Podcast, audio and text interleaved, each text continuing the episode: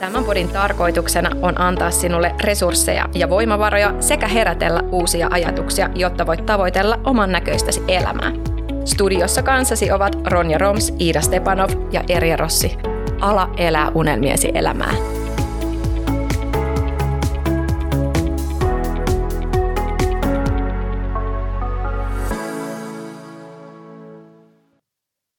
Tänään me katsotaan aloittelevan asuntosijoittajan tärkeimpiä asioita, sellaisia, mitä kokenut asuntosijoittaja on omassa toiminnassaan huomannut, ja etenkin sen kautta, kun on tehnyt tämmöisen kattavan webinaarisarjan, jota suosittelen lämpimästi. Olen sitä itse käynyt, ja mulla on kaksi webinaaria enää jäljellä, ja olen saanut kyllä ihan huikeasti sieltä informaatiota ja oppia ja kokemusta nyt, kun ei vielä itse asuntoa ole ostettu.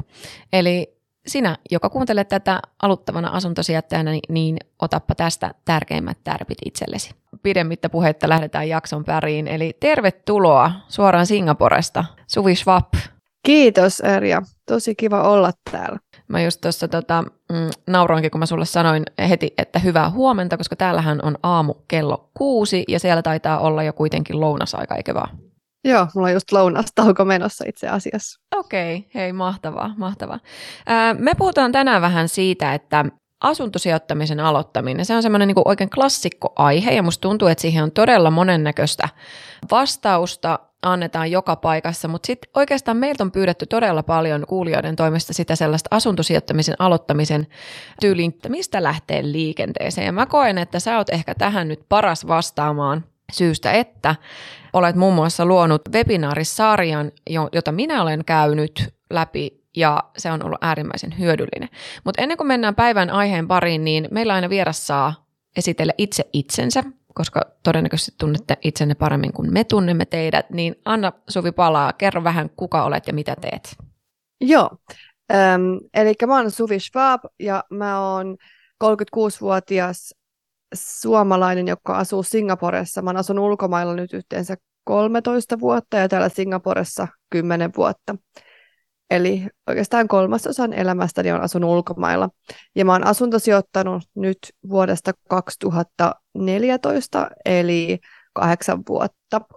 Ja oikeastaan mä aloitin tämän jo silloin 2013 koko homman, mutta mä sain mun oikeasti varmaan vuosi ennen kuin mä löysin sen ensimmäisen asunnon 2014 koulutukselta Turun kauppakorkeasta KTM eli ekonomi ja perheeseen kuuluu mies ja kaksi lasta.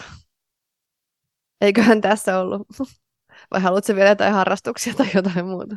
No totta kai ne aina monesti jää näistä pois, mutta tota, mä tiedän, että sä oot kiireinen nainen ja sä oot siellä lounasta pitämässä, niin jotta pääset sitten takaisin työ, työpäiväsi pariin, niin, niin, niin lähdetään vaan eteenpäin tästä eteenpäin sen lisäksi, että sä teet kovasti asuntosijoittamista ihan omissa kanavissa, asuntoasiaa ja raha-asiaa podcastin merkeissä, niin sä oot ollut todella monessa julkaisuissa, myös antamassa, antamassa vähän näkökulmaa asioiden kauppalehti, sijoitus, sijoitusovi.com, talouselämä, arvopaperi. Eli, eli ainakin jo pelkästään näillä meriteillä niin luotan sun osaamiseen niin paljon, että mäkin on lähtenyt kahlaamaan sit läpi tota sun webinaarisarjaa.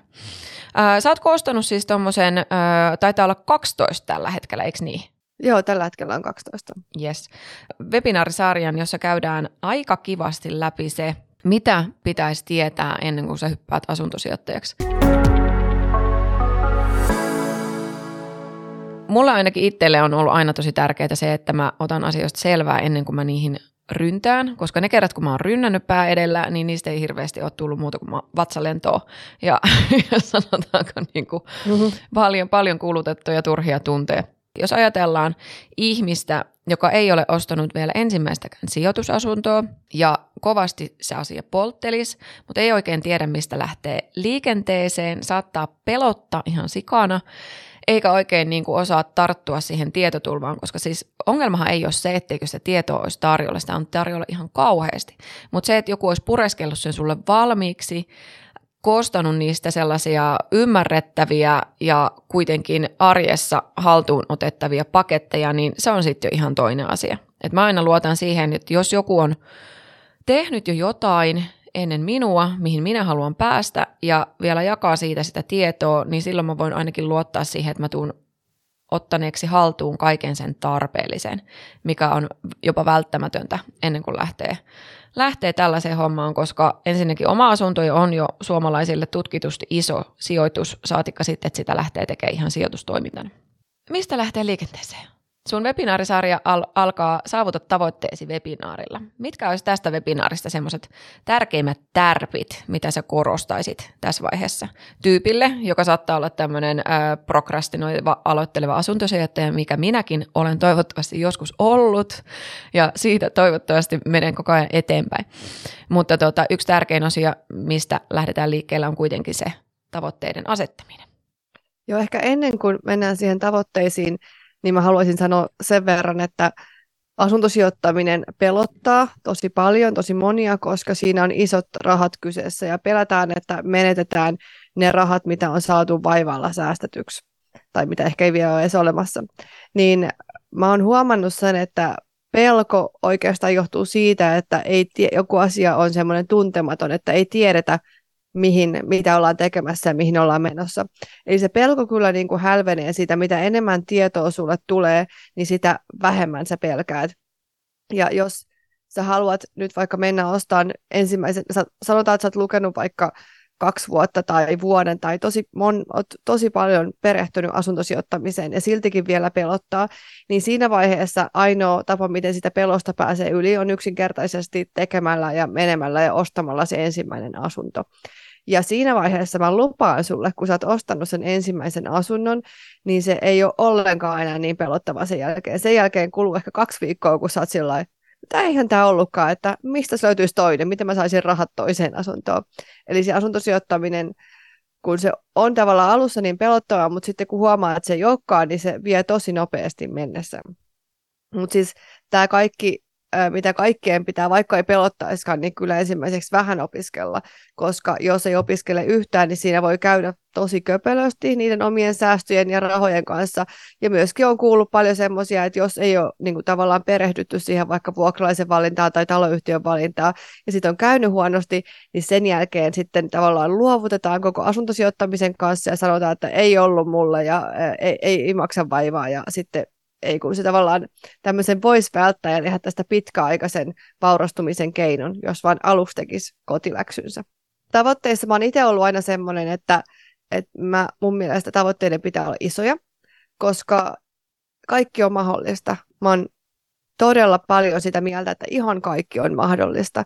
Ja kaiken voi saada. Ja tämä on ehkä ei niin suosittu mielipide, että kaiken voi saada, koska kaikilla on kuitenkin aina omat olosuhteet ja on, on vaikka yksinhuoltaja tai on vaikka ö, ei ole ketään sukulaisia, ei ole turvaverkostoa ja vaikka mitä, mutta mä tiedän kaikista näistä olosuhteista tulevia ihmisiä, ketkä on silti onnistunut ostamaan asuntosijoittamisen, on, on niin onnistunut aloittamaan asuntosijoittamisen.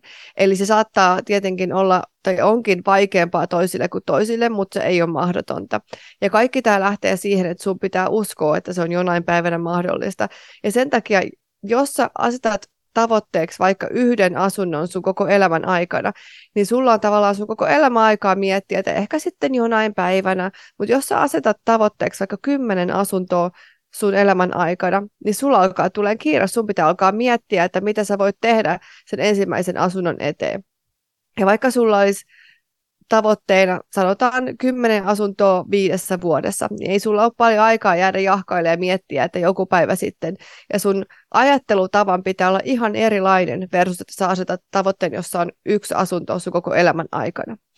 Että sä teet paljon enemmän töitä sen asian eteen ja mietit eri tavalla, mitä isommat tavoitteet sulla on. Toi on kyllä totta, koska tota, sen jälkeen kun mä katsoin tuon ensimmäisen saavuttaa tavoitteesi webinaarin, niin mäkin tajusin sen, että hitsi, hitsi vieköön, että mun on pakko asettaa itselleni jotain sellaista tulta niin sanotusti takaliston alle, koska tota, ei, ei siihen muuten ryhdy.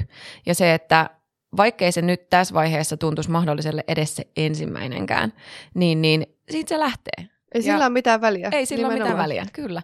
Et, et sen, sen voi aina niinku päättää sen suhtautumisen siihen omiin mahdollisuuksiin, koska siis totta tulee siitä, mitä sä ajattelet. Et jos sä ajattelet, että sulla ei ole mahdollisuutta, niin ei siitä koskaan tule totta. Ja sitten toisaalta ainakin on aika paljon suuremmat mahdollisuudet siihen toteuttamiseen ja saavuttamiseen sillä, kun se oma mielikin on siinä mukana.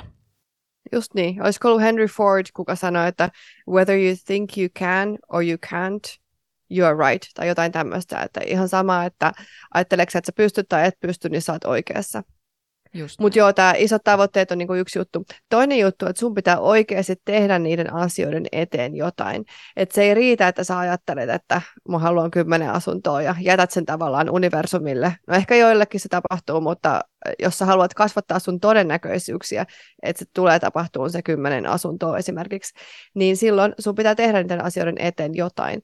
Ja sit sun pitää ensin pilkkoa ne pienemmiksi paloiksi, sitten tehdä ihan siis viikkotasolla, päivätasolla jotain sen asian eteen. Ja mikä se jotain on, niin mä annan myöskin siinä webinaarissa paljon vinkkejä, miten niin kuin voi miettiä, että mikä, siihen, mikä on se jotain. Mutta se, että isot tavoitteet ja niiden asioiden eteen pitää tehdä tois, niin kuin jotain. Sä et voi vaan ajatella ja antaa olla. Juuri näin, juuri näin. Ja siis pakko myöntää tässä vaiheessa, että mullahan meidän käydä juuri näin. Onneksi oli Suvi, jonka kanssa me tästä asiasta jo keskusteltiin. Koska siis monesti käy niin, että niiden suurten unelmien edellä olet sinä itse ja, ja niiden niin kuin, suurin este olet sinä itse.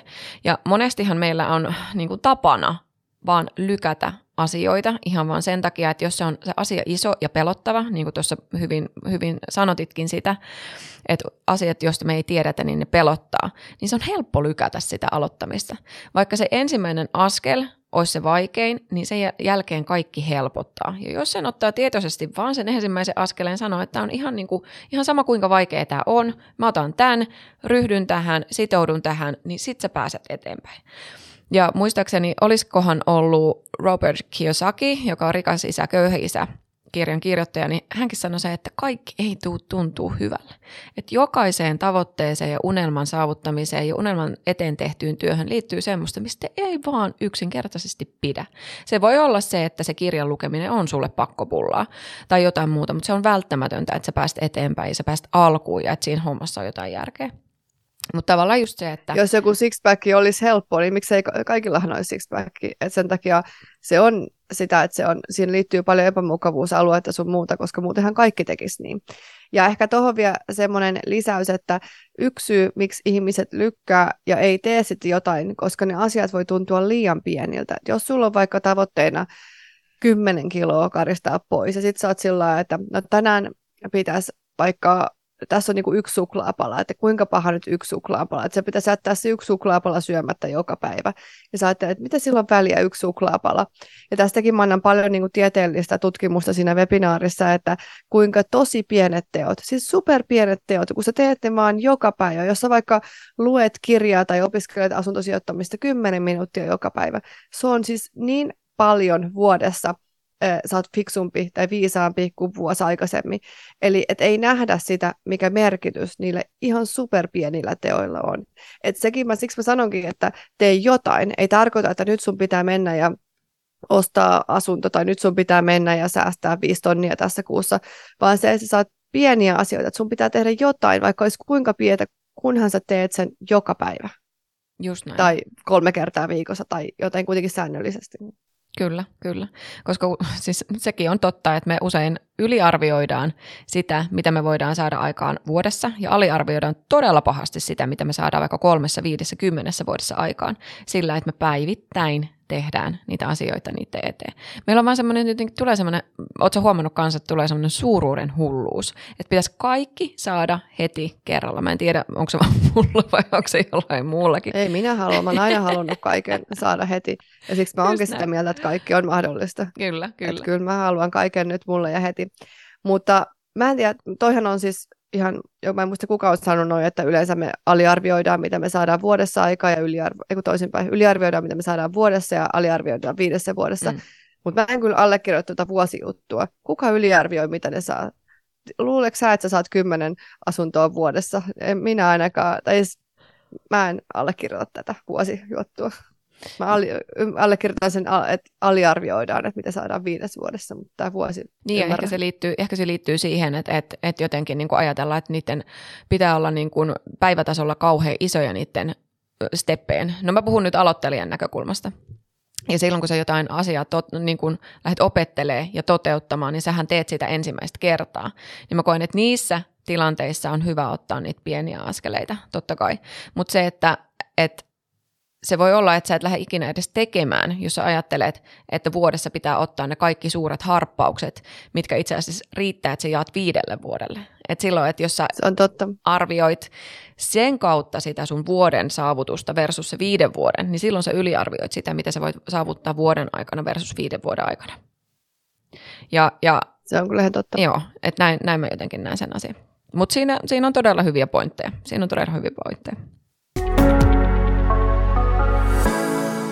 No jos nyt päästään jo noista niin kuin eteenpäin, että huomataan, että meillä on pelkoja ja jotain asialle pitäisi tehdä ja se kutkuttelee se homma siellä, siellä kovastikin, mutta ei päästä oikeastaan vielä pidemmälle, niin mikä olisi siitä sitten ensimmäinen? Et jos me ollaan nyt niin kuin päätetty, että okei, nyt minä haluan olla asuntosijoittaja. Minä haluan, äh, sanotaanko vaikka kymmenen vuoden aikajänteellä sen kymmenen asuntoa.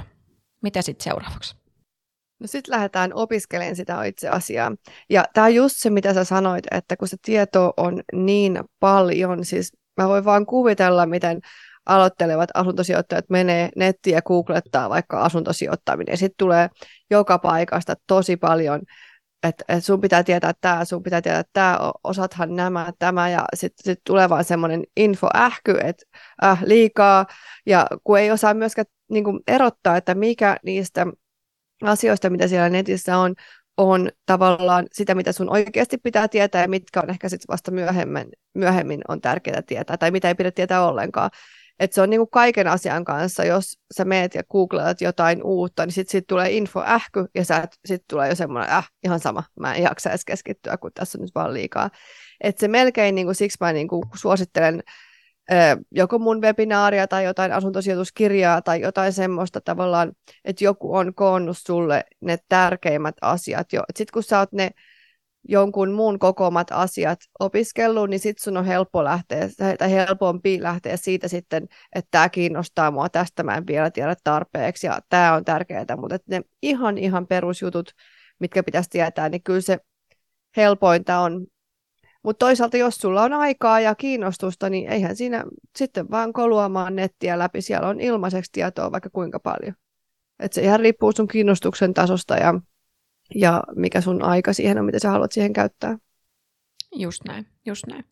No jos sitten lähdetään tästä, joku saa kovan inspiraation, niin kuin minäkin sain tuossa aiemmin syksyllä, että vitsi, nyt mä, nyt mä oon niin vakuuttunut, että mä haluan lähteä kahlaan niitä Suvin webinaareja. Niin mitkä olisi sellaiset tärkeimmät asiat tietää ennen ensimmäisen sijoitusasunnon ostamista? Sulla on tästä kokonainen puolentoista tunnin webinaari tehty, mutta mitkä olisi ne sellaiset niin tärkeimmät tärpit tietää liittyen tähän teemaan? No ainakin se taloyhtiö, että se on mun mielestä semmoinen, mitä ei välttämättä äm, ihan ymmärretä sen tärkeyttä. Et yleensä, yleensä ihmiset menee asuntonäytölle ja katsoo sitä asuntoa, mutta se asunto on oikeastaan ei ole niin tärkeä, koska sä pystyt helposti vaikka 10 tonnilla tai 20 tonnilla, mikä ehkä kuulostaa isolta rahalta, mutta se on kuitenkin mahdollista jollain rahalla se muuttaa ja remontoida. Mutta jos sulla on taloyhtiö, joka on huonosti hoidettu, tai remontteja ei ole tehty, niin silloin se ei, se ei 20 ei kyllä ihan riitä. Että sinänsä puhua, saatetaan puhua satoista, sadoista tuhansista, jos se edes on mahdollista enää siinä tilanteessa sen jälkeen te, korjata sitä taloyhtiöä. Eli taloyhtiön taloudesta pitäisi osata katsoa muutamat jutut ja sitten se korjaushistoria.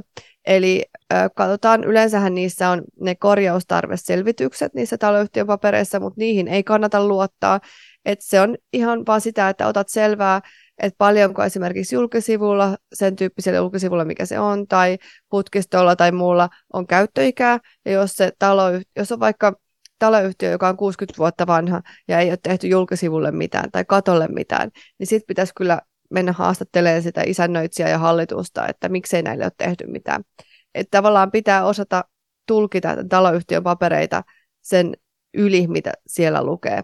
Ja tätä ei yksinkertaisesti voi tietää mitään muuta kuin opettelemalla. Eli taloyhtiön kunto ja talous on semmoista, mitä ehdottomasti pitää tietää ennen kuin lähdet ostamaan ensimmäistä asuntoa. Ja sitten tietysti sijainti. Öm, tähänkin on monia eri vaihtoehtoja, mutta sillä että tiedät, missä, mihin sä sijoitat, että et osta ihan jotain jostain kaupungista tai alueelta, missä koskaan käynytkään, jos hinnat saattaa laskea tai saattaa olla esimerkiksi, että sillä talolla on tosi huono maine sillä kadulla, mitä et tavallaan voi tietää, että sijaintia pitää tutkia. Sitten ö, hintataso ja vuokrataso, koska ilman, että sä tiedät tarkalleen, mikä se hintataso sillä alueella on, niin sä et voi tietää, että maksat siitä ylihintaa vai saisit se jopa niin kuin hyvällä alihinnalla. Ja tietysti, että sä voit tuoton laskea, niin sun pitää myöskin tietää vuokrataso. Että vaikka sä ajattelisit, että okei, no nyt tämä asunto on tosi hyvän hintainen, mutta sitten jos se on semmoisella alueella, että sit ei saa paljon yhtään vuokraa, niin ei se paljon lohduta, että se oli hinta, niin jos se tuotto jää tosi pieneksi. Että nämä on ainakin semmoiset, mitä mun mielestä pitää tietää ennen tai opiskella ennen kuin mennään ostamaan ensimmäistä asuntoa. Ja itse asiassa sulla oli tosi hyviä pointteja siellä webinaarin sisälläkin siitä, että miten näitä sitten voi lähteä tuota niin, niin, ottaa selvää.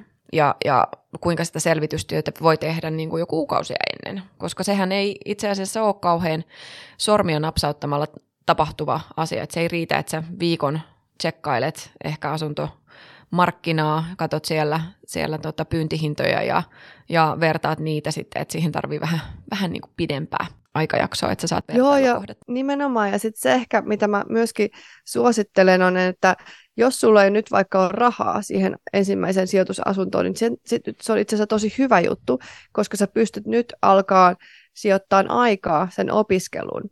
Eli sitten sä pystyt siinä sivussa säästään tai miettimään sitä rahoitusta, miten muuten sä sen hoitaisit, ja sitten sulla on aikaa siihen opiskeluun.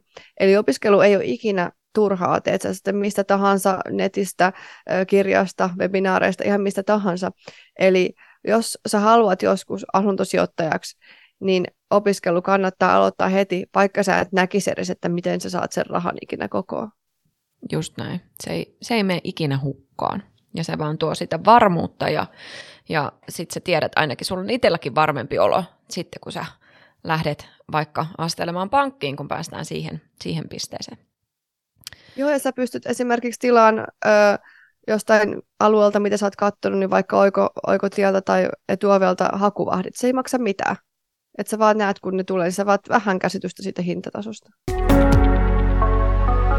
No, mitä sitten, jos me päästään siihen, että okei, me ollaan nyt aloitettu sitten opiskelemaan ja, ja päästään vähän, vähän jo jyvällä. Meillä on ehkä hakuvahdit siellä jo niin kuin tuota päällä ja, ja aletaan pikkuhiljaa ymmärtää sitä, että, että mitä niistä sitten niin kuin hintatasosta voisi, voisi päätellä, niin miten sitten noin myyntiilmoitukset?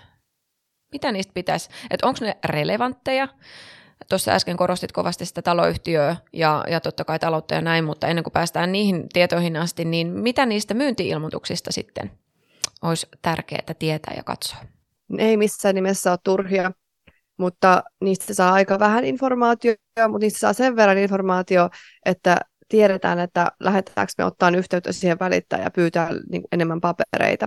Että on kyllä tärkeää ymmärtää, mitä siellä sanotaan ja lukea vähän, että että voiko siellä yritetty piilottaa jotain esimerkiksi ja niin poispäin. Eli, eli niitä kannattaa kyllä tavallaan osata lukea, että tiedetään sitten, lähdetäänkö me tutkimaan jotain kohdetta enemmän. Että se ilmoitus on yleensä se ensimmäinen portti siihen, että onko joku asia kiinnostava vai ei. Asunto. Ja siitähän se homma sitten lähtee. Ja mitä enemmän näitäkin kaluaa läpi, niin sitä paremmaksi siinäkin tulee. Et sitten Nimenomaan. mitä enemmän vaan niin kun näkee erilaisia, alkaa hahmottaa sieltä, että mikä toimii, ehkä mikä ei.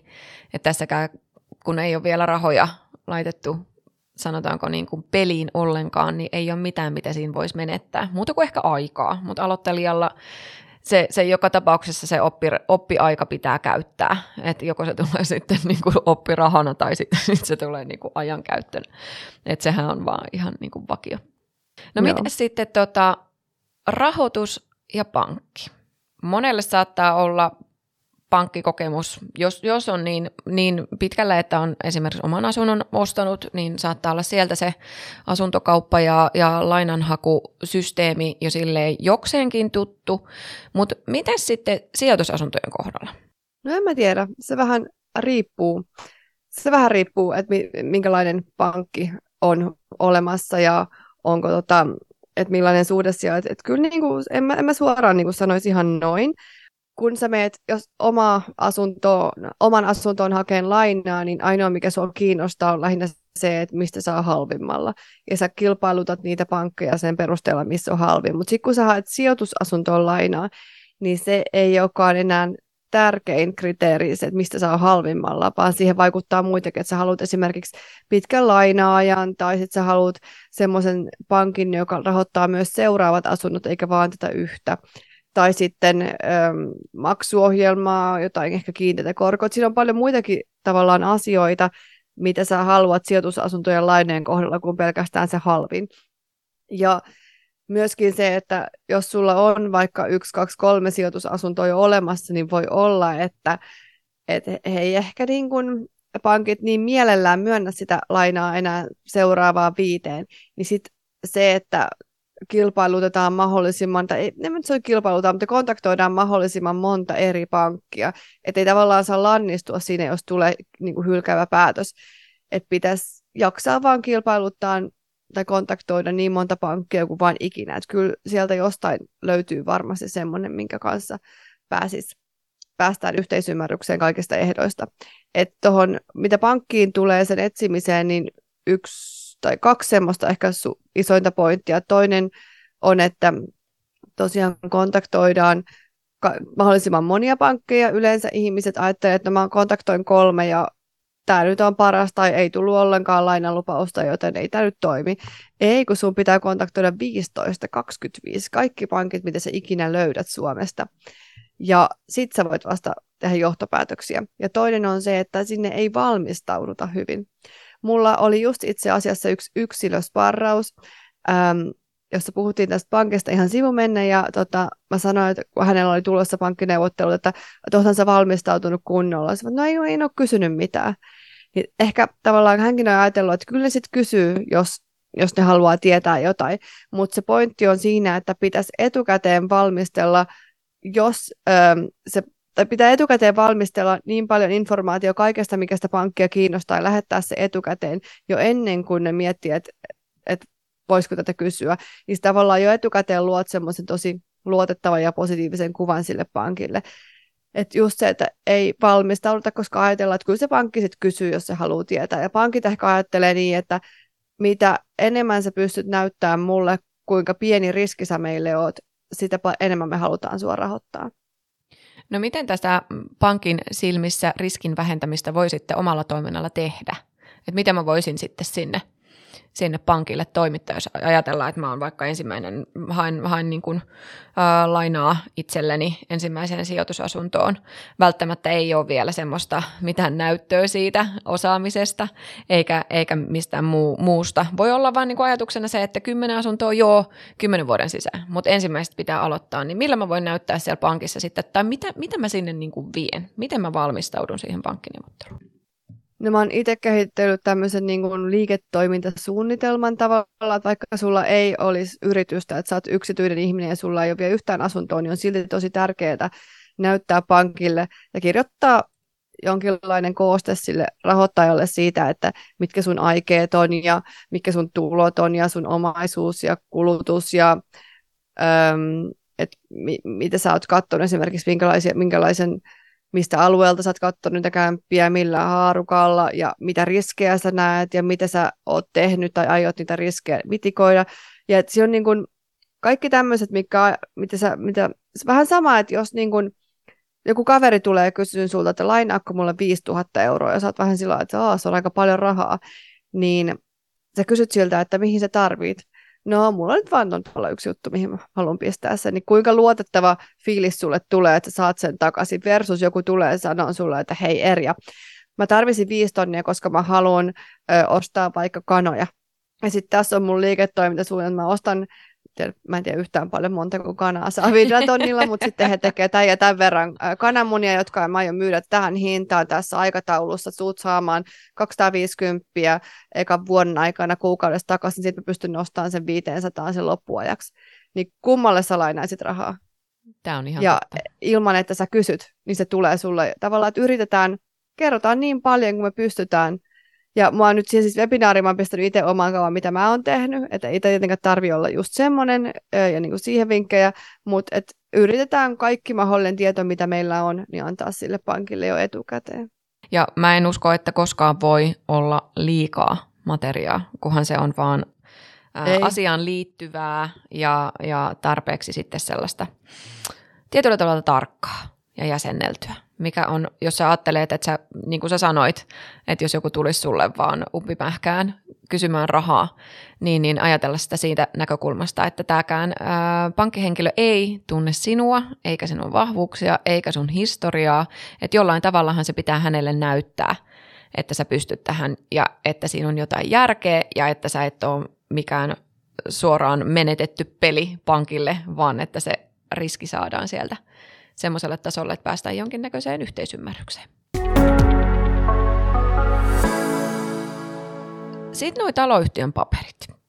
Se on semmoinen, mikä varmaan aika montaa voi myös pelottaa. Välttämättä ei edes tunneta sitä oman omistusasunnon taloyhtiötä kauhean hyvin. Mä voin tähän väliin sanoa, sanoa mun, mun oman kertomuksen, koska silloin kun me ostettiin mun puolison kanssa ensimmäinen ää, yhteinen asunto, joka oli rivitalo, niin siis mä voin sanoa, että me, me tehtiin kyllä niin kuin sellaiset kaupat, että eihän me niin kuin tiedetty yhtään mistään mitään. Ja se ei onneksi kosteutunut meille äh, hirveän paljon. Me oltaisiin tietysti, jos me oltaisiin oltu vähän fiksumpia, niin siinä tilanteessa pystytty äh, pelastaa jonkin verran. Siis me ei edes tultu ajatelleeksi, että sinne on oikeasti tulossa putkiremontti vuoden sisään tai käyttövesiputkien remontti. Mutta toi on ihan normaalia. Joo, joo, ja ei, ei mitään. Mä haluan vaan tehdä tästä sellaisen, että tätä tapahtuu hyvin monelle. Mutta se, että näiltäkin asioilta olisi vältytty, jos oltaisiin osattu vähän katsoa sitä taloyhtiön ö, esimerkiksi korjausehdotuksia ja sitä, sitä miten ö, taloyhtiötä hoidetaan ja mitä hallitus on päättänyt ja, ja ylipäätään osattu miettiä näitä, niin me oltaisiin oltu tietoisempia siitä meidän ostoksesta. Ja sen jälkeen mä oon oppinut montakin asiaa liittyen taloyhtiön papereihin ja niiden tulkitsemiseen. Mun täytyy myöntää kyllä, että se talous on edelleen mulle vähän hankalaa. Mulle ei ihan avaudu kaikki termit sieltä vielä, mutta hallitustyöskentelynkin kautta to- toivottavasti tässä niin kuin matkan varrella ainakin sit avautuu. Mutta jos me päästään siihen tilanteeseen, että me päästään niihin taloyhtiön papereihin käsiksi. Mahdollisesti jopa päästään sellaisen kultaisen paperin äärelle kuin isännöitsijän todistus. Niin mitkä on ne semmoiset niin tärkeimmät tärpit, mitä sieltä tulisi sitten tsekata?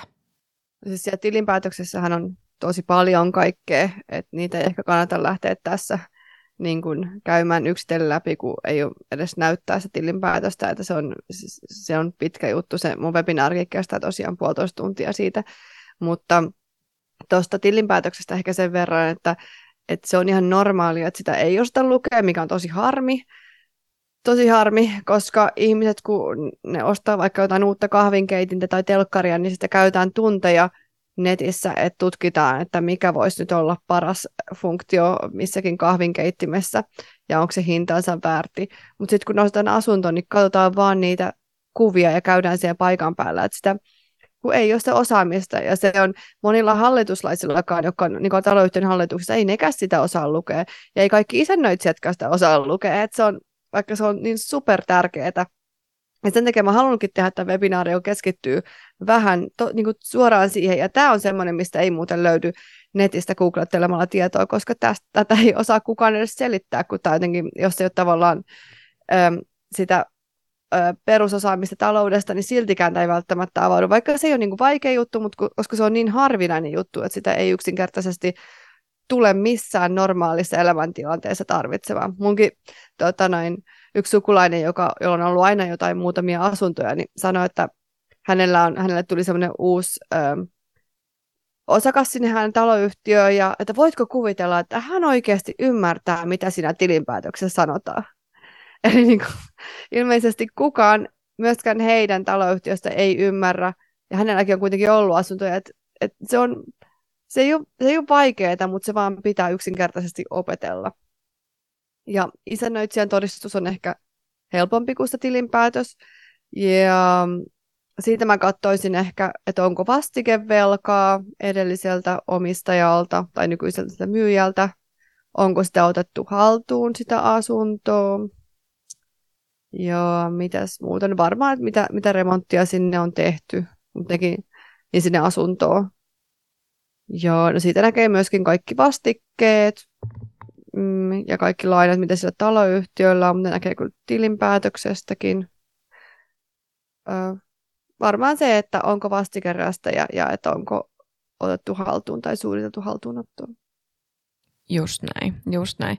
Ja siis mä suosittelen lämpimästi tästä sitä webinaaria, koska Suvi pilkkoo sen tosi hyvin, koska siellä on oikea esimerkki, josta katsotaan nämä tietyt osiot ja mitä ne tarkoittaa ja mitä niistä voidaan päätellä ja miksi ne on tärkeitä. Et mä oon samaa mieltä sunkaan, että sitä, sitä on tosi vaikea selittää auki, jos ei sulla ole mitään oikeaa dokumenttia, mihinkä sä voit viitata.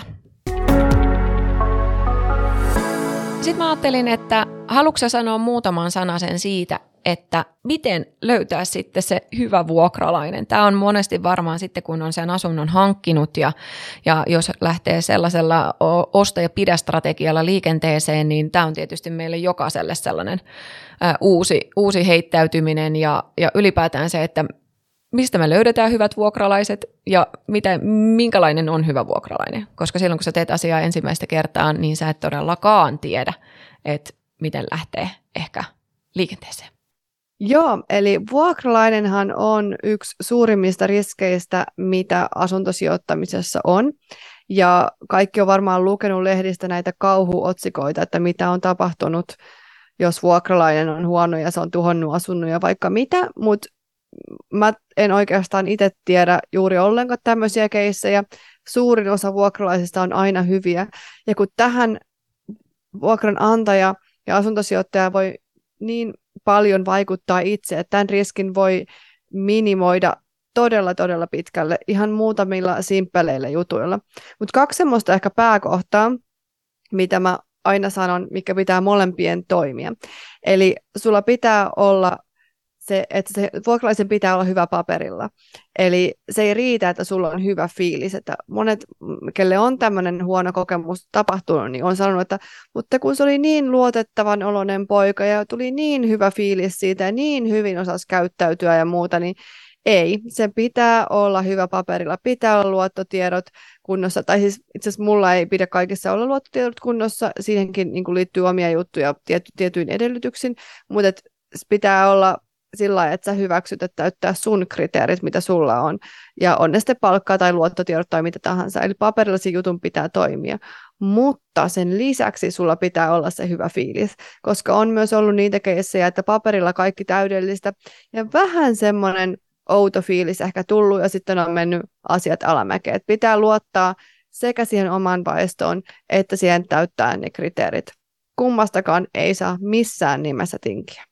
Tuossa on kyllä todella, todella tärkeät, tärkeät pointit, koska monestihan kun tehdään ihmisten kanssa, niin, niin me ollaan inhimillisiä. Ja, ja se monesti sumentaa meidän pään. Monesti niin kuin näissä asioissa se, että jos sä rakastut liikaa asuntoon katsomatta papereita, siinäkin on ihan sama riski.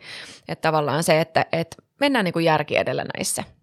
Ja vaikka haluttaisiin toisille hyvää, halutaan tarjota, halutaan tarjota joku ihana koti jollekin toiselle, mutta se, että pidetään muiten, kuitenkin Se voi mielessä, tehdä näillä, edestyks- näillä samalla edellytyksillä. Just näin. Ja sitten se pidetään niin kuin mielessä se, että se on myös se sun sijoitus. Että et, tavallaan, että huoltaa sitä myös sen kautta. Myös silloin, kun sä valitset sitä vuokralaista sinne. Niin ja hyvän tekeväisyyttä voi tehdä niin monella muullakin eri asialla, jolla, joka ei tavallaan pistä, pistä likoon sun omaa omaisuutta. Et jos sä haluat tavallaan tehdä hyvän, hyvän tekeväisyyttä, niin sä tiedät sun omat riskit siinä, mutta jos sä haluat auttaa jotain ö, ihmistä saamaan kodin, niin sun pitäisi silti miettiä tavallaan, että sen lisäksi, että sä autat, sulla voi mennä siinä niin kuin iso osa sun omaisuudesta. Et pitää olla riskit tiedossa. Ja mä oon itse myöskin kun mulla on niin paljon kokemusta tästä, niin mä nykyään myös hyväksyn ja haluan auttaa ihmisiä, hyväksyn ihmisiä ilman luottotietoja monestakin syystä, mutta niissäkin mulla on tietyt kriteerit, mitkä heidän pitää täyttää, jos, ei ole, jos on luottotiedoissa merkintöjä. Eli mä en halua riskeerata mun omaa omaisuutta siihen, vaikka mä samalla autan jotain toista. Hyvä. Tässä oli tällainen niin kuin todella napakka setti aloittaville asuntosijoittajille. Toivottavasti siitä ihmiset saa paljon. Ja nyt kun me tiedetään, miten meidän pitäisi tehdä, tai mistä kannattaa lähteä liikenteeseen ja mitä pitää ottaa huomioon, niin olisi tosi mielenkiintoista kuulla vähän sitä sun tarinaa.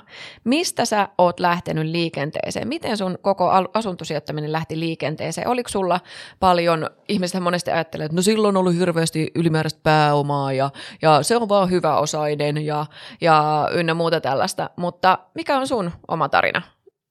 Mä oon aika rationaalinen ihminen ylipäätään ja siksi mun tähän sekä body, se raha-asia että instatili asuntoasia, niin molemmat on tosi asiapitoisia. Että mä en itse vaan, mä en edes osaa niin kuin hirveästi esimerkiksi small talkata tai mitään muuta, että mä vaan oon tämmöinen.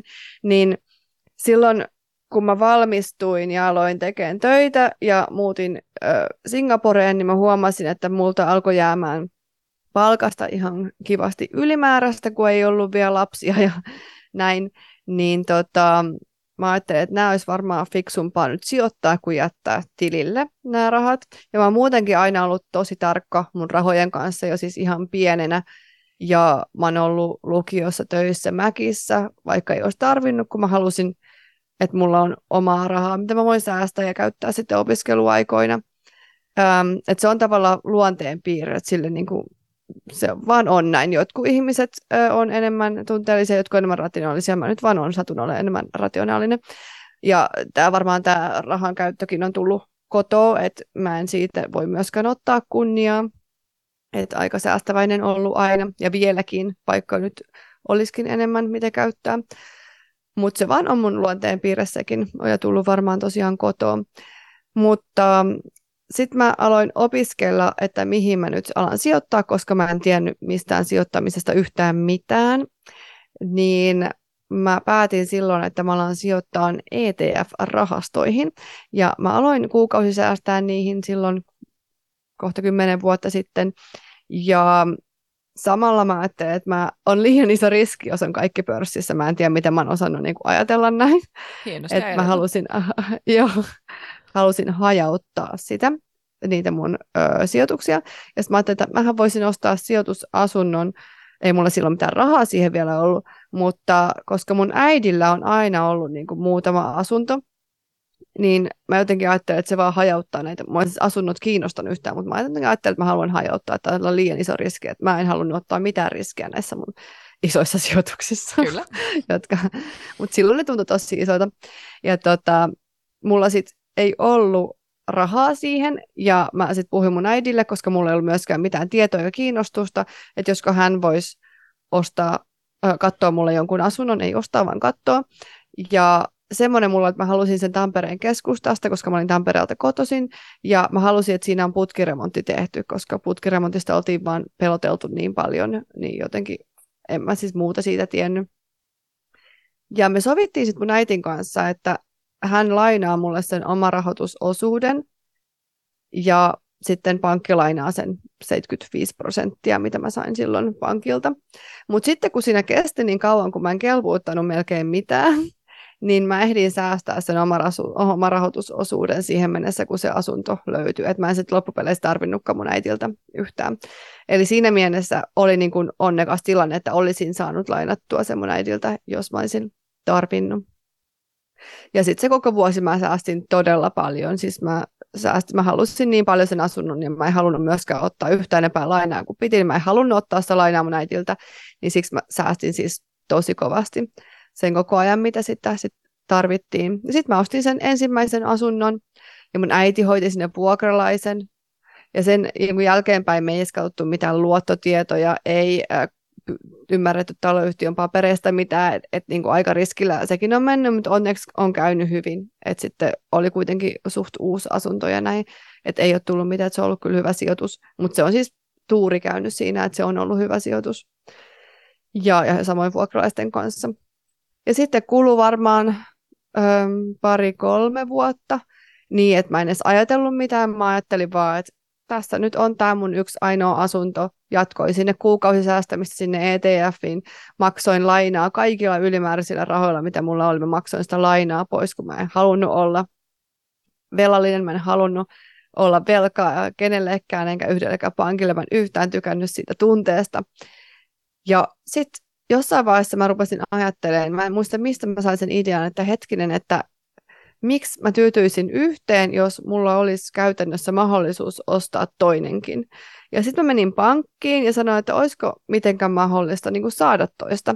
Ja he sanoivat, että, että joo, on, että kun sä oot maksanut tätä lainaa nyt niin paljon takaisin, niin me voidaan antaa sulle joku, olikohan 80 000 vai paljonko se oli, lisää lainaa.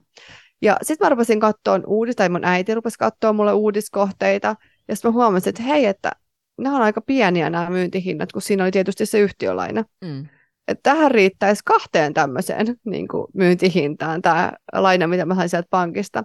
Ja sitten mä ostin kaksi uudiskohdetta. Enkä mä, mä en tiedä, tajusinko mä siinä vaiheessa, että mä ostan nyt molemmat sillä lailla, että en pistä yhtään niin kuin, omaa rahaa siihen, kun siinä tuli se yhtiölaina molemmista. Kyllä. Ja en laskenut ainakaan mitään tuottoja, en kassavirtaa, en niin kuin mitään, koska en mä osannut, eikä mua kiinnostanutkaan edes. Mutta sitten tavallaan kun mä olin kolmen asunnon omista, niin mä olin että hei, vähän siistiä, että mä olen nyt niin kuin asuntosijoittaja moguli, mulla on niin paljon asuntoja, että hei, nyt näitä pitää saada lisää. No pankki oli sillä että et sä enempää lainaa saa, että justhan sä sait tämän, niin kuin, että nyt sulla on vakuudet tapissa, että et sä enempää saa. Sitten mä vaan, mitkä vakuudet. Ja sitten mä rupesin niin opiskelemaan sitä koko juttua ja opiskelin se tosi paljon ja samalla säästin to, niin kaikki rahat taas, mitä ikinä sain kokoamista. Ja sitten mä vielä itse asiassa taisin myydäkin silloin yhdet rahastot, mitä mä olin nostanut silloin aikaisemmin.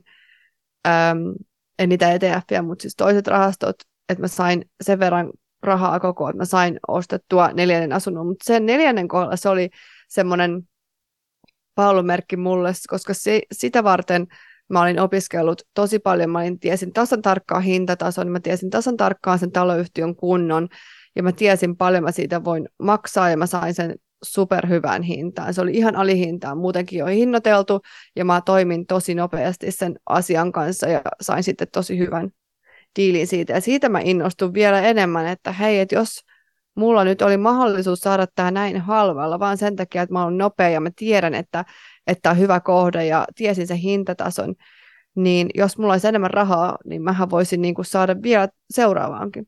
Sitten mä sanoin pankille, että hei, että mä oon maksanut tästä tämän verran tästä asunnosta, mutta arvo onkin tämän verran, niin annatteko te mulle lisää lainaa tätä vasten, tätä noussut tai tätä arvoista vasten? Ja ne sanoivat, että joo, koska tämä arvo on nyt näin, niin sulla on nyt enemmän vakuuksia.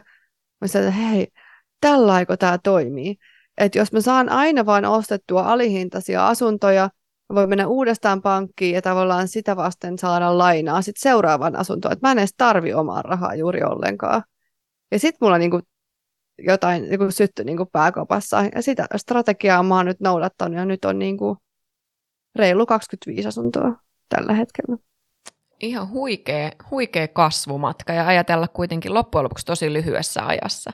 Jos ajatellaan, että siellä on ollut niin kuin, ää, se pelko siitä lainasta ja se on ahdistanut ja sitten on päässyt sen yli ja sitten innostunut hommasta ja löytänyt ne ratkaisut siihen rahoitukseen ja, ja muuta. Et, et ihan huikea, huikea kyllä kuulla sillä tavalla – koska sitä aina tälleen, kun ei ole sitä ensimmäistäkään vielä, niin miettii, että no mitenkä mä tuun niin kuin ratkaisemaan kaikkea, että onko mulla tarpeeksi tietoa ja, ja, ja niin kuin pärjääkö mä siinä hommassa ja, ja miten mä niin kuin pääsen eteenpäin, niin toi on loistava esimerkki siitä, että se oma innostus ja se, että et, et lähtee tekemään ja käärii hihat ja ottaa asioista selvää ja samaan aikaan tekee niitä oman talouden tekoja siellä – sen eteen, että se homma mahdollistuu ja, ja nimenomaan se, että se koko sun oma talous on kasassa. Siitähän se kaikki lähtee, koska se on, se on iso valttikortti siis myös pankissa. Mutta hienoa. Ja ehkä niinku lohdutuksen sanana koko tämä aika, niin mulla ei ollut ikinä mitään hajua, mistä mä saan rahat seuraavaan asuntoon. Jotenkin ihmiset varmaan luulee, että mulla on koko ajan pankkitille hirveä määrä rahaa, että mä vaan ostelen asuntoja, mutta aina jokainen on tarvinnut jotain erikoisjärjestelyitä, että miten mä oon saanut ne rahat niin kuin siihen seuraavaan o, asuntoon. Ja nyt, no nyt mulla on ehkä semmoinen tilanne, että, en, et tiedän kyllä, mistä saan rahat seuraavaa, ehkä se seuraavaa, mutta en taas sitä seuraavaa. Mutta nykyään se ei enää lannista mua ollenkaan. Et kyllä mä tiedän, että aina löytyy jotain jostain, mitä mä saan jonkun, keksin jonkun idean, mistä esimerkiksi on se sitten osakkeiden ostamista ja, ja myyntiä tai tradeaamista, kryptomyyntiä, jotain, niin kuin mä, tai säästäminen tai jotenkin omaisuuden myymistä, jotain mä aina, aina on keksinyt. Niin tavallaan ehkä lohdutuksen sanaksi, että se olikin saattaa tuntua ylitse pääsemättömältä, että mistä saa rahat siihen ensimmäiseen. Ja mutta mä voin sanoa, että se ongelma ei poistu koskaan, koska silloin kun sulla on rahat siihen ensimmäiseen, sit sä et enää tiedä milloin, miten saat rahat siihen toiseen. Ja mä tunnen ihmisiä, kello on 200 asuntoa, ketkä ei tiedä, miten saa rahat seuraaviin asuntoihin. Että tämä ongelma ei poistu koskaan. Toi on toisaalta ihan mahtavaa kuulla, ihan juurikin siitä syystä, että et aloittelijat... masentavaa. Tietyllä tavalla mm. masentavaa joo, että tässä ei tule koskaan valmiiksi, ei millään tasolla. Mutta se, että et tietää, että et se se ei ole niin kuin omista kyvyistä kiinni, vaan että siinä vaan harjaantuu, se on kuin lihas. Tuossa äsken aiemmin puhuttiinkin siitä, siitä tota, äh, laihduttamisesta ja kuntosalista ja kaikesta muusta, että se on ihan sama juttu, että et kyllähän sun, jos sä haluat kasvattaa sitä sun lihasta, niin sun pitää sitä treenata ja, ja niin kuin tukea sitä tietysti hyvällä ravinnollakin, mutta se, että, että näitä asioita vaan pitää tehdä, että niistä tulee paremmiksi. Ja tuommoisissakin asioissa, kun ne ei koskaan poistu, niin se pitää vaan hyväksyä osaksi peliä ja ehkä varmaan ottaakin se vähän sellaisena, että miten mä niin kun näitä asioita sitten ratkaisen. Että ei lannistus aina siitä, koska mä tiedän ainakin itsestäni, että, että sit jos mä lannistun siitä, enkä ota sitä eh, esimerkiksi haasteena tai semmoisena niin kuin, ää, asiana, mikä mun pitää vaan niin kuin yrittää ratkaista, niin, niin sit siitä lannistuu. Ää, monesti puhutaan asuntosijoittamisesta myös ää, siitä näkökulmasta, että verkostot on tosi tärkeät. Eli jos on aloittava asuntosijoittaja, niin onko verkostot myös sellainen asia, mitä sä kannustat kokoamaan ympärille, vaikka ei olisi edes aloittanut vielä? Ehdottomasti.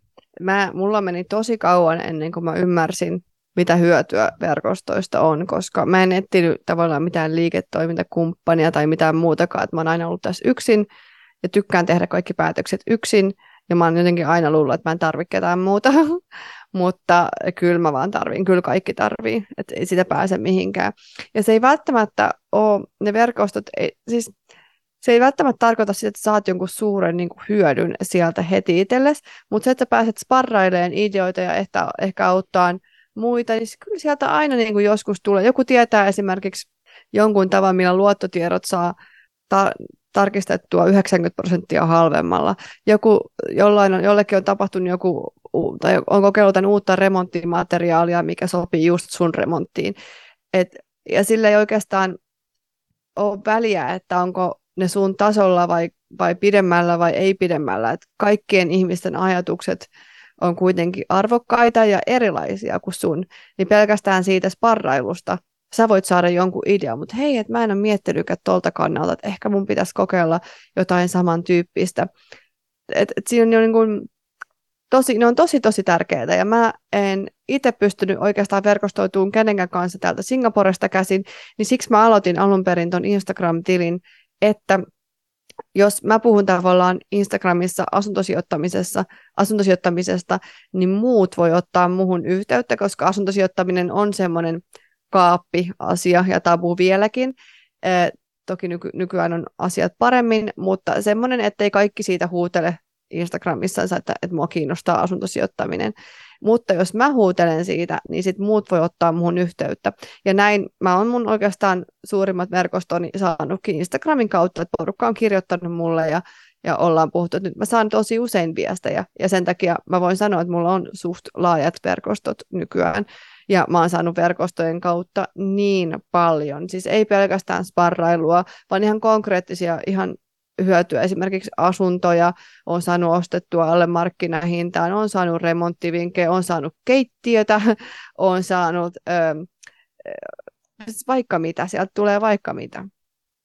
Just näin. Ja mä ainakin koen, että kun mä oon lähtenyt tietysti rohkeana aloittelijana mukaan hommaan, vaikkei mulla ollut mitään näyttöä, koska monesti ihmiset ajattelee, että pitää olla esimerkiksi asuntosijoittajana, niin mulla pitää olla siellä salkussa jotain, että mä voin lähteä tapaamaan ihmisiä, vaikka se pitäisi olla päinvastoin. Mä ainakin koen, että sitten kun mä oon tavannut esimerkiksi sut ja, ja monia muita, muita huikeita tyyppejä, jotka tekee ihan todella hyvää työtä tuolla saralla, niin niin, niin se on antanut mulle uskoa myös siihen, että jos nämäkin pystyy, niin kyllä minäkin pystyn. Ja silloin kun sä oot esimerkiksi tavannut ihmisiä, niin se kynnys kysymiseen on paljon matalampi. Ja itse asiassa ihmisillä on kuitenkin aika pitkälti luontainen halu auttaa muita niin kauan kuin se on, se on sellaista jotenkin vastavuorosta, ettei se ole aina sitä, että, että vaan kysytään ja kysytään, että, että yritettäisiin myös antaa sitä arvoa niille henkilöille, joita tapaa. Eli rohkaisevana esimerkkinä olen minä, joka olen aina ollut näiden tyyppien seurassa se, jolla ei ole yö yhtä asuntoa, mutta siellä on ollut aina superkiva ja sieltä aina jää jotain käteen. Ja tänä vuonna olen laittanut itselleni jo tuota, niin, niin, tavoitteeksi sen ensimmäisen sijoitusasunnon ostamisen ja itse asiassa välittäjä on tulossa tänään käymäänkin tuossa meidän kotona ja, ja laitan rattaita jo siinä mielessä pyörimään, että lähdetään ratkaisemaan tätä ikuisuusongelmaa eli rahoitusta. Mutta siitä suuri kiitos kuuluu muun muassa sinulle ja, ja sille sisällölle, mitä teet ja kaikille sille opille, mitä olet paketoinut noihin 12 webinaarisarjaa, mitkä itse asiassa saa ostettua joko yksittäin tai sitten olleen pakettina niin kuin minä olen sen lunastanut. Niin suuri kiitos Suvi siitä työstä sulle, mitä sä teet. Kiitos tästä palautteesta. Hei, mä haluaisin sanoa tähän loppuun, jos ollaan lopussa, niin yhden asian vielä. Sano vaan. Öm, ihmiset varmaan ajattelee, että nyt ei ole oikea aika asuntosijoittaa, kun korot on niin korkealla. Et sitten katsotaan, kun ne joskus laskee, että sitten katsotaan taas. Mutta voi olla, että ne korot ei koskaan enää laske. Se on yksi asia. Toinen asia, asuntosijoittamista on tehty niin kuin vuosisadat korkeilla koroilla, ja se on silti ollut hyvä tapa vaurastua ja hyvä tapa kasvattaa omaisuutta. Eli näihin korkoihin pitää yksinkertaisesti vaan tottua. Asuntosijoittaminen voi silti toimia, ja toimiikin, että luultavasti tässä nyt nämä korot vaikuttaa joko vuokrien nousuun tai asuntojen hintojen laskuun tai molempiin, ja sitä kautta se yhtälö voi saada taas toimivaksi. Ja se ei tarkoita, että sun pitää ostaa Helsingistä tai edes Tampereelta mitään asuntoja, sä voit mennä jonnekin muualle, missä on paremmat vuokratuotot ja alemmat hinnat. Eli aina tulee olemaan ongelmia. Silloin kun mä aloitin asuntosijoittamisen, ei ollut vielä nollakorot, mutta silloin oli tosi halvat asuntojen hinnat, tai siis halvat ja halvat, siis äh, silloin ajateltiin, että ne on korkeat, mutta kuitenkin edulliset asuntojen hinnat, mutta silloin pankki ei enää myöntänyt 100 prosentin lainaa, ja silloin ajateltiin, että asuntosijoittaminen ei enää kannata, koska joutuu itse pistämään sen 30 prosenttia omaa rahaa, kun aikaisemmin sai 100 prosentin lainan, että miten kukaan nykyään voi enää asuntosijoittaa, että ei kannata edes aloittaa. No sitten kului muutama vuosi ja asuntosijoittaja, asunto, asunnot oli, hintat oli niin korkealla, että kaikki sanoivat, että nyt ei kannata enää asuntosijoittaa, koska hinnat on nyt niin korkealla, että kohta niin tämä kupla poksahtaa. Ja nyt ajatellaan, että nyt ei kannata enää asuntosijoittaa, koska korot on niin korkeat, että silloin kun aikaisemmin oli nollakorot, niin silloin olisi ollut hyvä. Eli aina on jotain. Voi olla, että kolme vuoden päästä ajatellaan, että silloin ei kannata asuntosijoittaa, että olisi kannattanut aloittaa nyt vuonna 2023, kun hinnat alkaa laskea ja on saatu hyvällä hinnalla asuntoja. Eli aina jälkiviisaana voi katsoa, että joskus on ollut parempi, joskus mulla on ollut parempi, aika aloittaa. Mutta asuntosijoittaminen on tosi tämmöistä pitkän matkan maratonia, ja kun katsotaan kaikkia 20 vuoden jaksoja tässä maailmassa, niin tyylin aina ne asuntojen hinnat on loppupeleissä noussut, ja se on ollut suht varma tapa vaurastua. Tämä oli just se viimeinen kysymys, mikä mulla olisi täällä ollutkin, että onko nyt oikea aika aloittaa asuntosijoittaminen, ja sä vastasit siihen aika hyvin. Aina on oikea aika.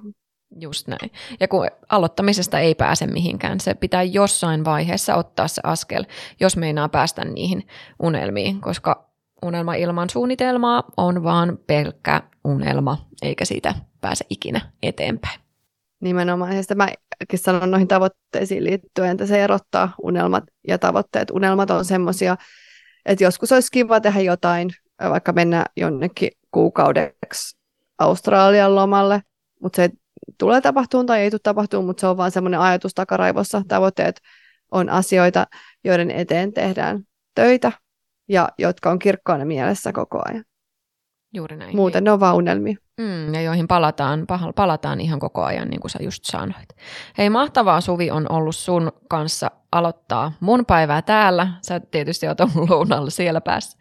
Mutta suuret kiitokset kaikesta siitä tiedosta ja taidosta, mitä sulla on. Mä uskon, että meidän kuulijat saa tosi paljon tämän jakson aikana tietoa, taitoa sekä inspiraatiota siihen, että toivottavasti lähtevät kohti niitä omia sijoitus- ja asuntosijoitusunelmia. Ja sitten vielä tähän loppuun, niin mistä sut löytää parhaiten? Joo, kiitos Erja vielä tästä syö, nuku, säästä jaksosta. Mä en ole pitkän aikaan puhunut podissa nimenomaan asuntosijoittamisen aloittamisesta. Mä huomaan, että Instatilillekin on tullut nyt paljon, viime aikoina paljon enemmän aloittelijoita. Tosi hyvä tämä, että ollaan puhuttu tästä aloittamisesta. Tuli mun mielestä kyllä tosi hyvä jakso. Kiitos sulle siitä. Mutta tosiaan löytää joko Instasta asuntoasiaa, sitten ö, mulla on podi raha-asiaa, podi käsittelee muutakin kuin asuntosijoittamista, kaikkea mikä liittyy rahaan ja talouteen helppotajuisesti. Ja mulla muutenkin Instassakin on kaikki, yritän mitä mahdollisesti puhun siellä, niin selittää mahdollisimman helppotajuisesti. Öm, sitten löytyy asuntoasiaa.fi, sieltä löytyy webinaarit ja myös videoita. Ja nämä mun Insta-videot, niin suurin osa niistä on myös YouTube-kanavalla, eli siellä asuntoasiaa ja raha-asiaa kanava on niin kuin samassa. Eiköhän tässä. Ja podi löytyy kaikilta alustoilta. Se on muuten nykyään myös videopodi, että Spotifyssa pystyy nykyään kattoon podeja videomuodossa, hmm. jos haluaa. Niin mä muutin sen videopodiksi. Wow, tämä oli mulle uusi juttu. Kiitos tästä. Katsotaan, mi- mihinkä se johtaa sitten Syönnuku säästä podcastin kanssa. Nimenomaan. Ihan mahtavaa. Hei, suuret kiitokset Suvi sulle sinne. Mahtavaa päivää ja me kuullaan taas ensi jaksossa. Moikka! Moikka!